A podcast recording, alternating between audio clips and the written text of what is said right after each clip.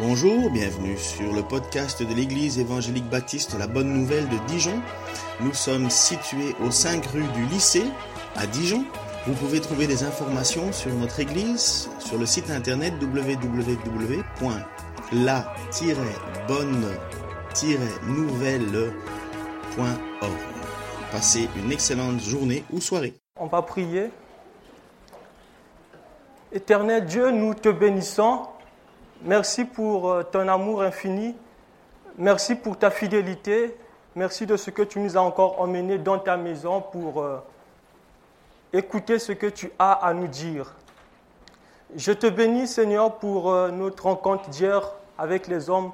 Tu, tu, nous as encore appris comment gérer les finances. Tu nous as appris beaucoup de choses aussi au travers de la communion fraternelle.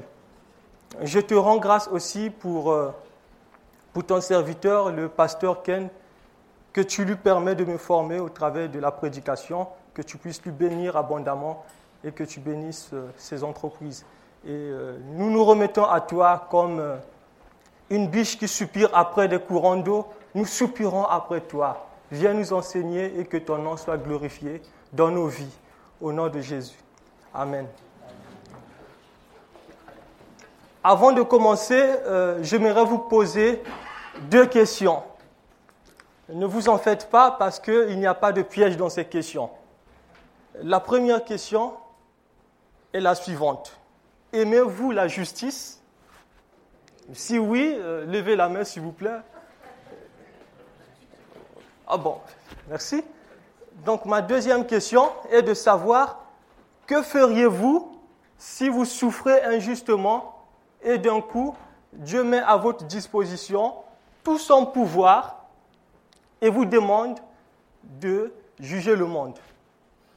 Vous souffrez injustement et du coup, Dieu met à votre disposition tout son pouvoir, toute sa puissance et il vous demande de rendre justice dans le monde. En fait, j'aimerais vous parler d'un homme qui était confronté à ces questions. Nous allons voir ensemble comment Dieu lui a repliqué le manque de grâce dans sa façon de raisonner. Nous sommes dans le livre de Job. Euh, bon, c'est un livre que vous connaissez certainement très bien pour, euh, pour certains et pour d'autres aussi. Euh, avant de, de, lire le passage que nous allons méditer ce matin, je, je, vous fais un bref aperçu, un bref résumé du, du contexte de ce merveilleux livre le livre de Job, c'est en fait le livre le plus ancien de la Bible. On ne connaît pas exactement sa date de rédaction. On peut quand même dire que les événements de ce livre se déroulent dans une période antérieure à la vie d'Abraham. Au tout début du livre, on assiste à une sorte de réunion au ciel avec comme personnage céleste Dieu, le Tout-Puissant, le Créateur du ciel et de la terre, les anges de Dieu et Satan. Tout d'un coup, la réunion commence et Dieu demande à Satan, où étais-tu? Satan répond, de parcourir la terre et de m'y promener. Et euh, Dieu fait justement après la publicité de son serviteur Job. Il va dire, as-tu remarqué mon serviteur Job? Il n'y a personne comme lui sur la terre. C'est un homme intègre, un homme droit, un homme qui craint Dieu et qui se détourne du mal. Une chose que Satan ne va pas aimer. Pour Satan, Job aime, Dieu justement à cause des bénédictions, à cause de la protection que Dieu lui a accordée. Satan le malin, le tentateur, il dira à Dieu, essaie de retirer ta bénédiction, retire ta protection, je suis sûr qu'il te maudira et Dieu donnera à Satan l'autorisation d'éprouver Job. Satan fera venir dans la vie de Job de terribles souffrances. À travers de trois incidents différents, euh, Job, va, Job va tout perdre. Il va perdre sa richesse, il va perdre son bétail, qui était la richesse à cette époque-là, il va perdre ses serviteurs, il perdra également ses enfants. Il va perdre ses sept fils et trois filles. Du coup, euh, c'est terrible. C'est terrible pour Job de, supporter tout ça. Et Satan ne va pas s'arrêter là. Ce qu'il va faire justement après, il fera venir dans la vie de Job une terrible maladie, un ulcère, un, ulcère malin. C'est une sorte de maladie de la peau qui va attaquer depuis la plante de ses pieds jusqu'au crâne. Et Job, euh, tellement dans la souffrance, il prendra un tesson pour se gratter. Ces trois amis vont entendre la nouvelle de l'autre côté, ils vont venir. Job est malade, ils vont venir pour, euh, pour le consoler en le voyant traumatisé, ils, n'ont plus de mots, ils n'ont plus de mots. Et qu'est-ce qu'ils feront par sagesse? Ils vont passer sept jours et sept nuits sans dire un mot. Quelle sagesse Et après, justement, quand ils vont commencer à parler, misère. Quand ils vont prendre la parole, terrible. Pour ces amis de Job, Job souffrait justement parce qu'il a péché. Ils vont dire dans le résumé de leur langage, Job, tu as péché. Essaie de réfléchir toi-même. Quel est l'innocent que Dieu a puni? Quel est l'innocent que Dieu a, envoyé la maladie jusqu'à ce qu'il perde ses propres enfants? Essaie de penser. Personne. Tu as péché. Ses amis, en fait, euh, ils s'appuient sur ce qu'on appelle euh, pour euh, ceux qui étudient la, la, Bible ou pour les théologiens, c'est ce qu'on appelle par la théologie de la rétribution. Et cette théologie s'appuie sur le principe selon lequel si, euh, si tu es droit, si tu respectes Dieu, si tu marches selon les principes, si tu es agréable à tout le monde, Dieu va te bénir, Dieu va te rendre, euh, il va t'envoyer de la richesse, Dieu va te donner de la prospérité, Dieu va te donner une bonne santé. En contraste, si tu, si tu pêches, si tu te comportes mal, Dieu va t'envoyer la souffrance, Dieu va t'envoyer la misère, Dieu va t'envoyer tous les maux.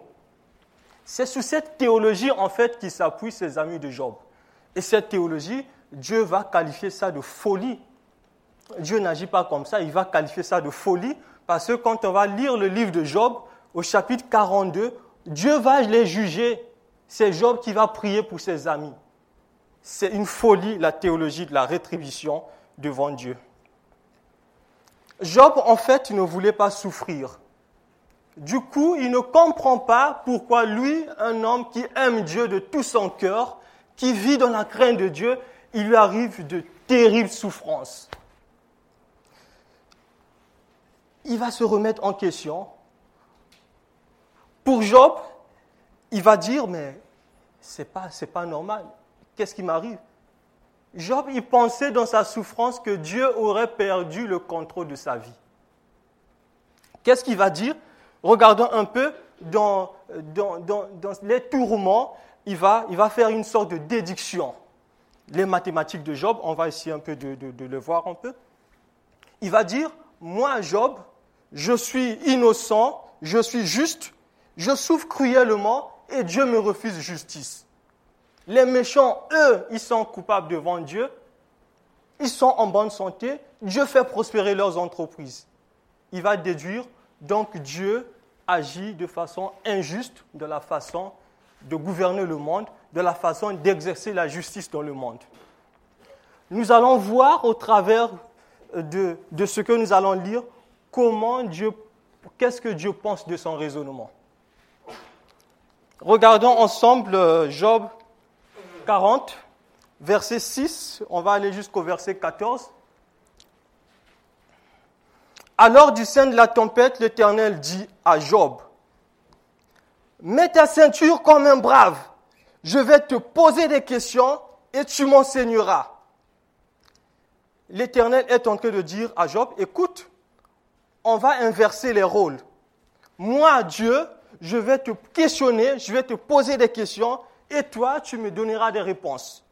Il continue, regardons justement après. Veux-tu vraiment prétendre que moi, Dieu, je ne suis pas juste?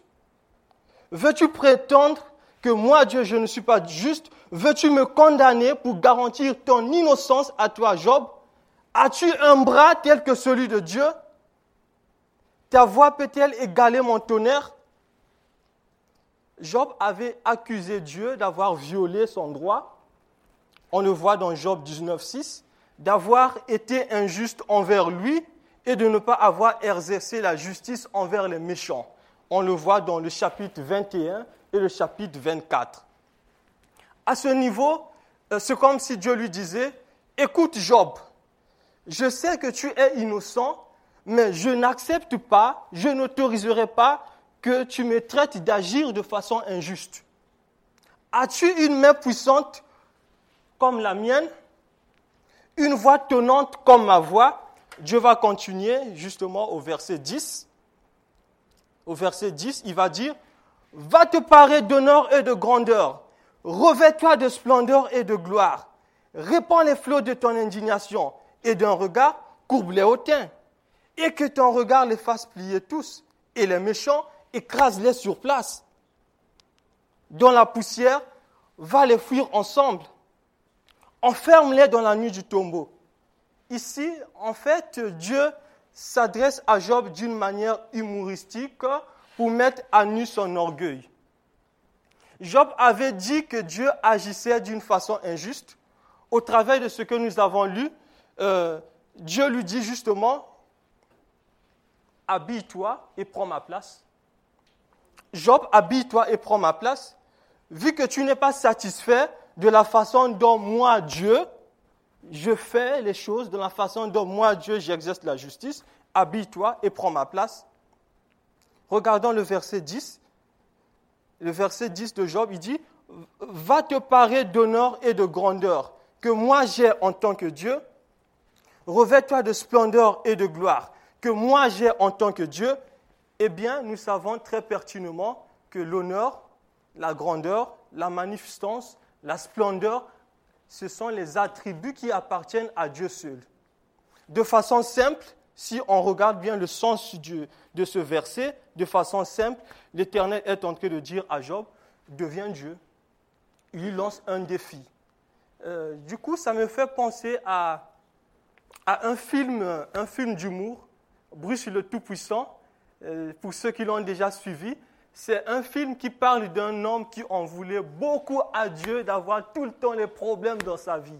Et un jour, Dieu décide de lui donner sa force et sa puissance et lui demande d'exercer la justice dans le monde. Eh bien, euh, c'est un film d'humour, bon, un film d'humour qui nous montre quand même que un homme ne peut pas prendre la place de Dieu et un homme ne peut pas, en tout cas, il est incapable d'exercer la justice dans le monde. Avant de continuer, je vais faire deux observations sur l'homme. La première, c'est la colère de l'homme. La colère de l'homme qui est remplie de rage. La deuxième, c'est la justice de l'homme qui est remplie de vengeance.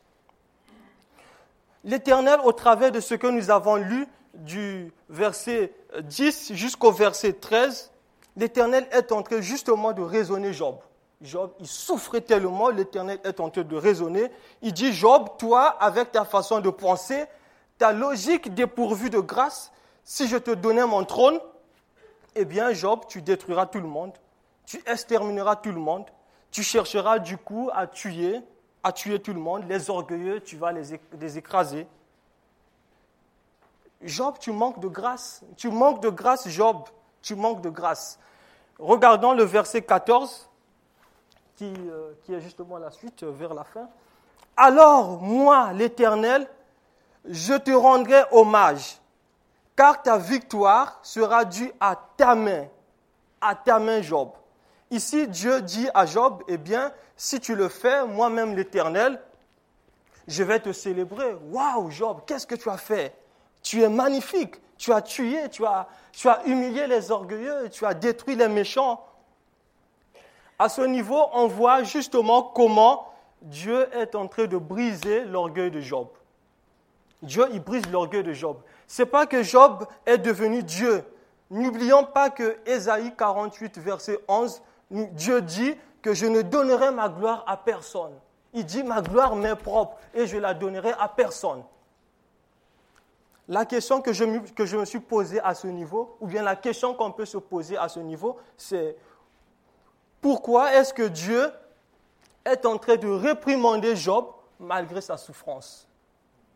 Pourquoi l'Éternel, il réprimande Job malgré sa souffrance? Job, dans sa souffrance, avait cédé à l'orgueil. Il avait cédé à l'orgueil pour traiter Dieu d'agir de façon injuste. Il a cédé à l'orgueil. Les orgueilleux existent, exigent et pensent qu'ils ont le droit de dire à Dieu comment ils doivent faire quand, ils souffrent. Dieu est Dieu, nous ne le sommes pas. Se confier à Dieu veut justement dire ne rien exiger, désirer que le Seigneur intervienne, prier, adorer, chanter sans rien exiger. C'est une chose de c'est une chose vraiment de pleurer de détresse, de supplier avec ferveur que l'Éternel intervienne dans notre, vie quand on est vraiment dans la souffrance. Mais c'est une autre chose, c'est une autre chose exiger ou bien dire que la volonté de Dieu s'accomplisse, ou bien la, volonté de Dieu puisse s'accorder avec notre volonté. Si nous regardons le verset 14, alors moi-même l'Éternel, je te rendrai hommage, car ta victoire sera due à ta main. Nous voyons comment Dieu est en train de ridiculiser Job. Il le ridiculise complètement, justement pour briser son orgueil. Job n'a pas la puissance que Dieu a. Job n'a pas la puissance dont Dieu parle. Et il n'agit, et Dieu n'agit pas comme le pense Job. Détruire les méchants, exercer la justice comme Job le pense. Dieu n'agit pas comme ça. Les pensées de Dieu ne sont pas nos pensées. Si Dieu agissait comme cela, nous ne serions pas vivants aujourd'hui. On serait tous morts. On serait tous morts. Cela montre catégoriquement la colère de l'homme diffère de la colère de Dieu. La colère de l'homme n'accomplit pas la justice de Dieu, comme nous le dit Jacques 1.20. Dieu n'agit pas comme, comme, comme Job. Les pensées de Dieu ne sont pas les pensées des hommes. Si Dieu donnait son pouvoir, sa puissance à un homme, eh bien, celui-ci n'agirait que par vengeance il n'agirait que par vengeance. La seule chose dont Job voulait dans sa souffrance, c'était la justice de Dieu. Job voulait la justice de Dieu sans comprendre que Dieu est au même moment justice et grâce. Eh bien, ne sommes-nous pas parfois comme Job dans certaines situations? Ne sommes-nous pas comme Job dans certaines situations? Eh bien, le contraste de Job, c'est le Seigneur. C'est le Seigneur Jésus. Qu'est-ce qu'il a fait? Il est venu dans le monde plein de grâce, jusqu'à accepter d'être mort sur la croix pour nous, pour nos péchés, pour tes péchés, pour mes péchés. Dieu prouve son amour envers nous en ce que, lorsque nous étions encore pécheurs, Christ est mort pour nous. On le voit dans Romains 5, 8. La justice de Dieu cherche à condamner le coupable. Le salaire du péché, c'est la mort. Et la grâce de Dieu, c'est une faveur imméritée. Pour nous, c'est quoi? C'est le cadeau que Dieu donne à tous ceux qui acceptent Jésus-Christ comme Seigneur et Sauveur. Et oui, c'est par la grâce que vous êtes sauvés, par le moyen de la foi. Et cela ne vient pas de vous, c'est le don de Dieu. Ce n'est pas par les œuvres afin que personne ne se glorifie. C'est pour ça, quand on regarde, quand on regarde la croix, on voit aussitôt la grâce de Dieu et on voit la justice de Dieu. La grâce de Dieu et la justice de Dieu. La justice de Dieu, Jésus est mort sous la croix. Dieu a déversé sa colère sur son fils, son unique fils. Pourquoi? Parce qu'à ce moment précis, Jésus portait le péché de l'humanité. Et Dieu, il n'avait qu'une qu'une chose, c'est de faire sa justice. Sa grâce nous qui étions des condamnés à mort, Jésus est mort pour nous. Dieu nous a épargnés aujourd'hui, nous sommes sauvés par la grâce. Oui, c'est par la grâce de Dieu que nous sommes acceptés. C'est par la grâce de Dieu que nous sommes pardonnés. C'est par la grâce de Dieu que nous sommes justifiés, c'est-à-dire déclarés justes par Dieu. C'est par sa simple grâce. La croix, la justice de Dieu et la grâce de Dieu. Christ est mort sous la croix pour nous. Celui qui n'a pas encore accepté Jésus-Christ dans sa vie, il n'a pas de relation avec Dieu. Il est encore dans les ténèbres. Il est mort spirituellement. Eh bien, la grâce de Dieu est accessible à tous. La grâce de Dieu est accessible à tous. Il suffit justement de l'accepter par la foi. Ce que Job n'avait pas aussi compris, Job, il voulait que Dieu juge les impies, qu'il fasse échouer les entreprises des méchants aussitôt. Job n'avait pas compris que Dieu est patient. Job n'avait pas compris à ce niveau, dans sa souffrance, la patience de Dieu. Dieu a promis mettre terme à l'histoire des impies. Par le jugement, il use justement de patience pour que les gens se répandent de leurs péchés. Comme nous le dit 2 Pierre 3, 9. La personne que Dieu a choisie pour juger les vivants et les morts, c'est Jésus-Christ de Nazareth. Il reviendra, oui, il reviendra pour juger les vivants et les morts. Il reviendra. Et la bonne nouvelle aujourd'hui, c'est quoi? C'est Jean 3, 16. Car Dieu a tant aimé le monde, il a donné son Fils unique, afin que quiconque croit en lui ne périsse point, mais qu'il ait la vie éternelle. Oui, afin que quiconque croit en lui ne périsse point, mais qu'il ait la vie éternelle. Ça nous rappelle aussi, ça nous fait penser aussi à notre responsabilité en tant que chrétiens de, de, dire, de crier, alerte, Dieu, Jésus va revenir pour juger les vivants et les morts. Crois à la bonne nouvelle. Crois avant que la colère de Dieu puisse vraiment tomber sur toi. Parce que Jésus, il reviendra. Là, c'est un temps où Dieu, il est en train de patienter. Le dernier aspect que Job avait besoin de, comprendre dans sa souffrance, c'est la souveraineté de Dieu. La souveraineté de Dieu. Dieu est souverain. Oui, il est souverain. Job voulait discuter en face avec Dieu. Pourquoi? Pour lui dire simplement, je n'ai rien fait qui méritait la souffrance que j'endure actuellement. Je n'ai rien fait qui méritait la souffrance. Mais quand Dieu lui répond du milieu de la tempête, Dieu ne donne aucune réponse à pourquoi Job souffrait quand on va lire tout le livre de Job, à partir du chapitre 39 jusqu'au 42, Dieu ne donne aucune réponse à Job pour lui dire tu souffrais parce, parce que non. Dieu ne donne aucune réponse à la souffrance de Job. Qu'est-ce que Dieu montre à Job quand il lui répond du milieu de la tempête? Il lui montre qu'il est un Dieu sage, il lui montre qu'il est un Dieu puissant, il lui montre qu'il est un Dieu souverain.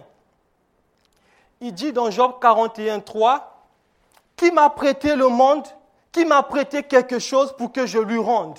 Job 41, 3, l'Éternel dit, Qui m'a prêté quelque chose pour que je lui rende? Sous le ciel, tout m'appartient. Je suis propriétaire de tout. Je suis propriétaire de l'univers. Je suis propriétaire du ciel. Je suis propriétaire de la terre. Dieu n'a de compte à rendre à personne. Il peut permettre la maladie, il peut permettre le chômage, il peut permettre la misère pour justement épurer notre foi, pour augmenter notre dépendance à lui. Ce que Dieu fait, ce qui est vrai, vraiment, Dieu n'est pas inconstant. Dieu n'est pas inconstant. Dieu n'est pas motivé par de mauvais désirs il n'est pas l'origine du mal. Celui qui est le mal, c'est Satan. C'est Satan qui est le mal. C'est Satan qui est l'accusateur. Quand on regarde un peu Jacques 1.13, Dieu ne tente personne. C'est ce que Jacques nous dit. Que personne, lorsqu'il est tenté, ne dise Dieu m'a tenté. Car Dieu ne peut être tenté par le mal et il ne tente lui-même personne. C'est Satan qui tente. C'est Satan l'accusateur. C'est lui le malin c'est le diable en personne. Dieu a un pouvoir libre et illimité.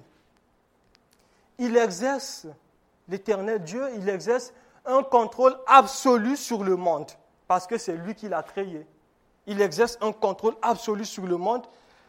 Il exerce un contrôle absolu sur Satan également et sur les démons. Quand Job a compris la grâce, la patience, la puissance, la souveraineté de Dieu, il va dire quelque chose de très fort qu'on va voir justement euh, à partir du, euh, du chapitre 42. Je sais que tu peux tout et que rien ne, saurait t'empêcher d'accomplir les projets que tu as conçus. Qui ose, disais-tu, obscurcir mes desseins par des discours sans connaissance? Oui, j'ai parlé sans comprendre les choses merveilleuses qui me dépassent et que je ne connaissais pas. Écoute, disais-tu, c'est toi qui parlerais, je vais te questionner et tu m'enseigneras. Jusqu'à présent, j'avais seulement entendu parler de toi. Maintenant, mes yeux t'ont vu. Aussi, je me condamne et je regrette mon attitude en m'humiliant sur la poussière et sur la sonde. Ça, c'est Job qui parle. Job avait condamné Dieu, justement, dans sa souffrance. Il avait condamné Dieu. Il avait traité d'agir de façon injuste. Et quand Dieu brise son orgueil, eh bien, il se condamne lui-même. Job se condamne lui-même. Il comprend mieux la sagesse de Dieu. Il comprend mieux la patience de Dieu. Il comprend mieux la grâce de Dieu.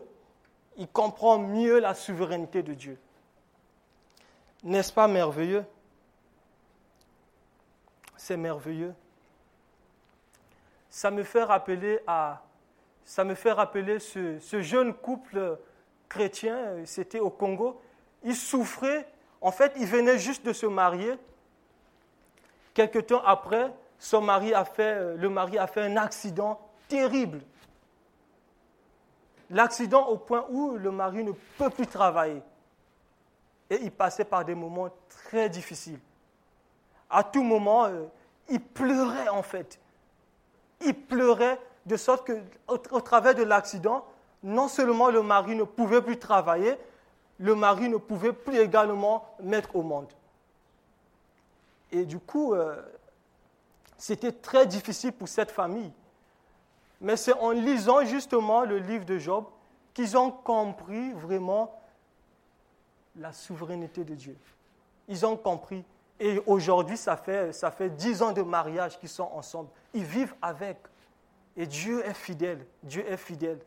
Il est fidèle vraiment. Même dans la souffrance, le Seigneur est fidèle.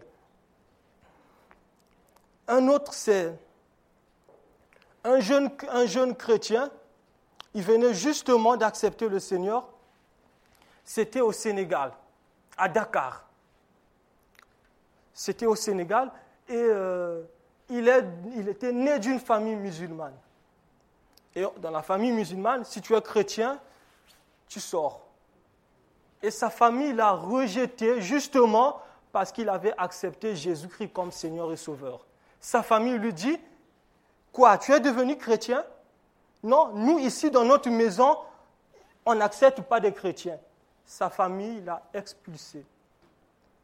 Sa famille l'a renié. Pourquoi? Justement à cause de sa foi. Parce qu'il a accepté de vivre la vie chrétienne. Parce qu'il a accepté Jésus-Christ, le Seigneur. C'est une souffrance. Et euh, justement après, c'est l'Église qui, l'avait pris, c'est l'Église qui le prenait en charge. Mais de, lui-même, il était, il était appelé en fait à vivre le reste de sa vie séparé de sa famille justement à cause de Jésus. Oui, le Seigneur Jésus disait, vous aurez les tribulations, mais prenez courage, j'ai vaincu le monde. Oui, il est fidèle. Il est fidèle. En conclusion, qu'est-ce qu'on peut dire? Si nous devions faire justice nous-mêmes, en tout cas, nous manquerons de grâce. Car la colère de l'homme n'accomplit pas la justice de Dieu. Le Seigneur est souverain. La seule et l'unique chose que nous devons faire dans nos souffrances, c'est de faire confiance à Dieu. C'est de mettre en lui notre confiance. Oui, mon frère, oui, ma soeur, nous devons faire confiance à Dieu. Nous devons faire confiance à Dieu parce qu'il est souverain. Malgré les difficultés de la vie, nous devons savoir que le plus important, c'est notre relation avec Dieu. C'est notre relation avec Dieu. Et Dieu, il est plein de grâce, il est plein de bonté. Et il veut que nous lui fassions entièrement confiance. Et cette réponse, cette, cela, pour ceux, qui ont, accepté le Seigneur, c'est de vivre vraiment la joie d'être un enfant de Dieu. Et pour ceux qui n'ont pas encore fait ce choix, pour ceux qui n'ont pas encore pris cette décision, c'est le moment aussi de le faire. Que servira un homme, à un homme de gagner ce monde s'il fait la perte de son âme? On va prier.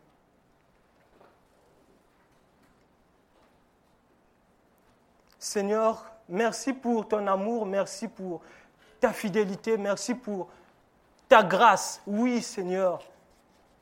Ta grâce nous voit tel que ta grâce nous a vus tel que nous étions. C'est par ta grâce que nous sommes sauvés. Oui, Seigneur, merci pour, notre vie. Merci de ce que tu, tu nous as épargné, de ce que tu nous as épargné de beaucoup de choses. Tu nous as fait la grâce de t'accepter et tu nous fais la grâce de te servir. Tu nous fais la grâce vraiment de vivre cette vie chrétienne ici en France. Bien que dans d'autres, dans d'autres pays, il n'y a pas la possibilité de se réunir et de te chanter, de louer ton nom. Tu nous as fait la grâce vraiment de, se réunir et de chanter tes louanges. Nous voulons simplement nous remettre à toi, toi le sage. Visite tout un chacun et que nous puissions encore revenir sur cette dépendance à toi, que nous puissions revenir sur cette dépendance à toi, que nous puissions dire dans notre vie de tous les jours, oui Seigneur, tu es souverain, tu peux permettre tu peux permettre la misère, tu peux permettre le chômage, tu peux permettre la maladie dans notre vie. C'est pour nous apprendre à t'aimer davantage et à vivre vraiment une intimité avec toi. Que ton nom soit béni, que ton nom soit magnifié dans nos vies et que la gloire te revienne au nom de Jésus, ton Fils bien-aimé. Amen.